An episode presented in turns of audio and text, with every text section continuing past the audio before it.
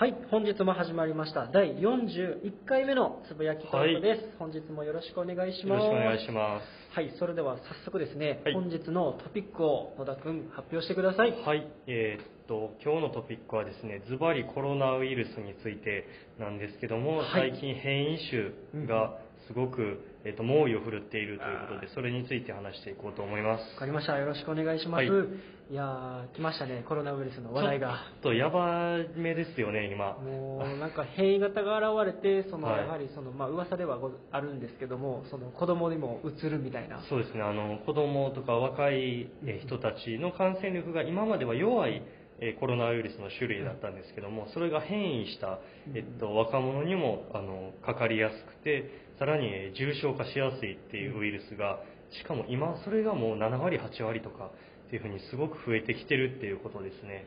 なんかもうそのウイルスがもう日に日に変わってってますね。いろこいろれ、ワクチンとかどうなるんですかね？のあんま意味なくなったりしますけど、今わからないですけどね。あの今多分回ってるというか必死に運んでるのってその最初に言われていたコロナウイルスのワクチンやと思うんでまた変異種に効くかどうかってちょっと話変わってきこれますよね。多分違うものやとは思うんですけどいやー。めちゃめちゃ怖いですよねこれ。本当にそうだと思います。で今はその大阪市の小学校であれば、はい。昼だけ学校に行くみたいなスタイルをとってて、やっぱその子供たちもおのずと密の状態になってしまうっていうのが現状で、実際にその小学校でクラスターが起きたっていうのがちょっと記事になってるのを僕たち読ませていただいて、はい。これもちょっと懸念すべき点だなということで今回取らせていただきました。そのそうですね。あの基礎疾患僕とか僕野田とかは、ね、基礎疾患持ってるんでうん。その新型の変異したコロナウイルスにかかったら本当にやばいなっていうふうには思って。て、うコロッといきますよ多分。いやけど本当に笑えないぐらいですもんね。本当にねあの若者は今までまあなんていうかあんまり良くないですけど、うん。あんまり重症化しないしかかりにくいしっていうので、まあ気が緩んでたところではあるんですけどね。今の新型の変異したウイルスは、うん。もうなんだろう基礎疾患を持っていない方でもうん。重症化するっていうことで、うん。めちゃめちゃ怖いですね。警戒心をちょっと高めていかないといけないなって思ってます。本当にそうですよね。実際に今回小学校でこういうことが起きてしまったっていうので、小学校って具体的にどんな対策してるのかなと僕たち思った時に、はい。実際に僕があの小学校の、えっと、ボランティアでですね、はい。行かせていただいた時はその学校の先生はそのマスクとうん。フェイスシールド、はい。で両方ですね。両方ですで児童子供はそのマスクだけ。で、うん。場合によってはあのフェイスシールドもする、はい。食事の時だけは絶対喋ってはいけないみたいなそういうルールがあってけどこういうの多分徹底しててもこういうこと起きるんやなってそうなんですよね。思った時にやっぱ怖いなってめちゃめちゃ思いますそうねなんですよ。あのやっぱりマスクとかも種類にもよるじゃないですか。いやめちゃくちゃあります。ウレタンマスクやとめっちゃ通るとかあ あとフオーリ布じゃないとダメとかうん。あと布マスクちょっと微妙なんじゃないとかっていうのにもよるし確かに確かに。でそれだけ感染の対策徹底してても、うん。やっぱり1人とか2人がなってしまったらもうブワーッと集団感染っていう風になるのでもうどうしたらいいんだっていう感じ。いや本当にそうですよね、うん。その完全に防ぐってことができてない状況が今ありますもんね、これ実際にこの小学校で起きたということでやっぱそのどこの小学校も多分コロナ対策徹底してると思うんですけど、やっぱ学校の先生のその負担っていうのもはい。結構でかくなってますそうよね、ですね。もうそれはもう必死というかあの避けて通れないところではあると思います。はあただでさえいろんな仕事が本当にそうですよ。大変ですよね。通常そのコロナウイルスとかが全然なかった時代でも、うんもうもちろん仕事は山のようにあって間違いないですね。その上、まあ、感染対策であったり、うんまあ、リモート授業をしているところはそのリモートの用意であったりっていうのでもう本当に忙殺されてますよね、本当にそうですうね、んもうこの働き方改革ってあのコロナが流行る前までは言われてたのに、もう今この時期になったらそういう改革の言葉一言も出ないです、ね。出ないしもうむしろもう業務も増えまくってるみたいな感じなんで、ほんま大変ですよね。ね。でこのあのコロナウイルスなんですけども、はい。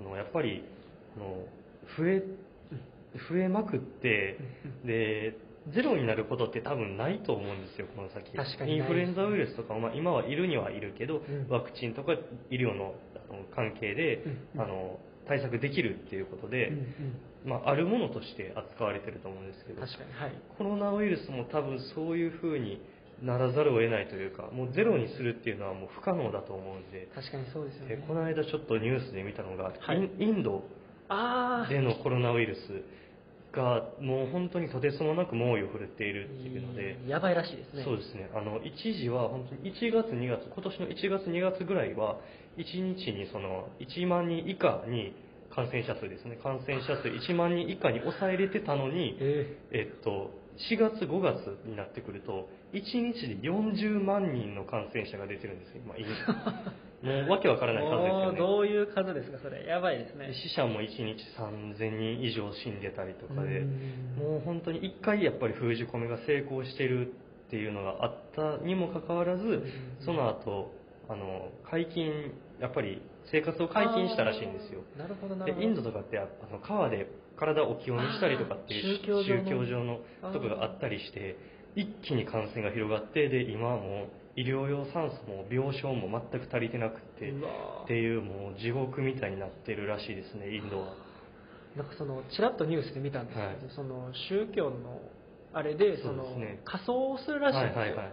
けどなんか今はその死者数が多すぎて毎日至る所で集団仮装らしいそうですね。あの黙々と見たんですけどそのちょっと前までそのうん。仮装してた、うん。死体を仮装してたところで仮装が終わったらもうその場所に次の死体を ポンって置いて燃やしてみたいなのにしないともう仮装が間に合わない。もう死体が順番待ちしてるみたいな感じでほんまにもうそんな感じになってて。すごいですねでもちろんあの生きてる人たちもあの酸素マスクとか、うんうん感染者とかだったら酸素マスクが必要だけど酸素が全然足りない。ああそういうことでか。なるほどですね。そうなんですよ。あの医療用で酸素あの息ができなくなる、うん苦しくなるんであの酸素マスクをして酸素を送らないとダメなんですけど、うんその酸素ボンベがもう全く足りていなくてはい。っていう状態になってるみたいですね。もうなんか日本だけじゃなくて世界も今大変なことになってるんもうですね。漏れなくもう世界中が大変です、はいそんでその封じ込めが成功してるって思ってた場所でもやっぱり、あのもう一回流行ったりとかブワーって感染拡大っていうのがあるので、うん全く気を抜けない間違いないていうのは本当にそうですね。今も日本緊急事態宣言出てるんですけど、特に大阪とか東京とか、うん。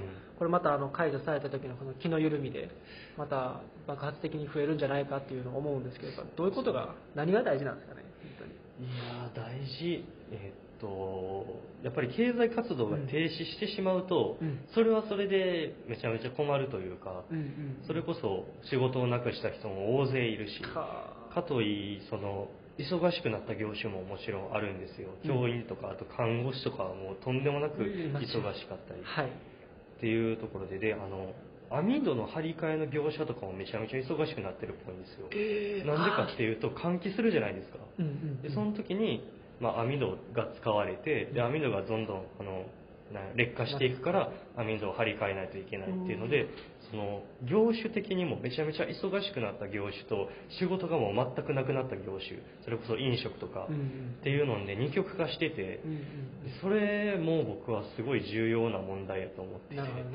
別の意味でその格差が生まれるっていうそうかなんですよ。だからウイルスが広がらないためにっていうのももちろん大事なんですけれどもうんうんでそれによってやっぱり仕事を失った人であったりとかあとはえーっとあれですね外に出なくなってしまったからうんうん。あの健康面に支障をきたす人っていうのもすごい増えてて。ああ僕も体重増えました。そうなんですよ。運動できないっていうのとあと外に出ないから日の光をあんまり浴びれないんですよ。っていうのもすごいあの深刻な問題で、うんうん本来その外に出てうん。太陽を浴びて、うん。まあ、動いて元気になってっていうのが、まあ、生物の活動としてはうん確かに。あの正常なものやと思うんですけれども。でもその生命活動さえできないっていうことでもうウイルスの問題だけじゃなくって連鎖的に他の問題ももう数珠つなぎにボボボボボって出てきてるんでもうとんでもないですねこれ。確かにその負の連鎖っていうのはあると思いますね。そうですね。やっぱりその太陽浴びなくなってあんまり前向きに考えれないっていうのは多分そう。でイライラとかしてうん。他の人に当たりやすくなったり結構あなんだピリピリしてる人やっぱり多くなってるじゃないですか。います本当におると思います。っていうのとかももう連鎖的にどんどん広がっていくんではこれはまあねどうどうした方がいいっていうのもあうん。ないとは思うんですけど、どうするべきですかねね、もうとりあえずやっぱり必必要最低限の外出にはななるし確かに確かにっていうふうにはなると思いますね。家でもできるような適度な運動とか、そうですねなんかそういうのもなあのんか、ストレッチとか、ああ、ストレッチ。あとまあ、あの自重でトレーニングするとかうん全然いいと思うんで、あとは朝あ起きたらベランダに入れて太陽を浴びるとかあ必ずそういうのは本当にした方がいいと思います。そういう小さいことから始めるって結構大事ですもんね。なるほど、なるほど。はい、ということでちょっと本日の話題まとめていきますと、はい。えっと、新型コロナウイルスが猛威を振るっていますと、うんで特に、えっと、変異体のウイルスが流行ってきて若い人でも重症化する。え基礎疾患持ってない方でもえかかってしまう。ということで、えっと、注意が必要になっています。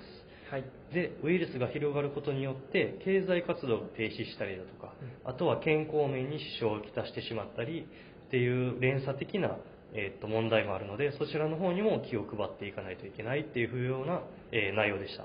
はい。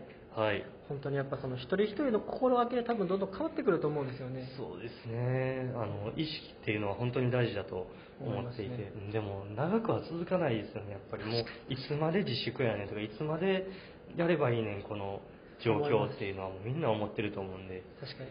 うん。何か小さいことでもなんか楽しいことっていうか、そうですね。自分のリラックスにつながるようなことを見つけていけたらなっていうのは思いますね。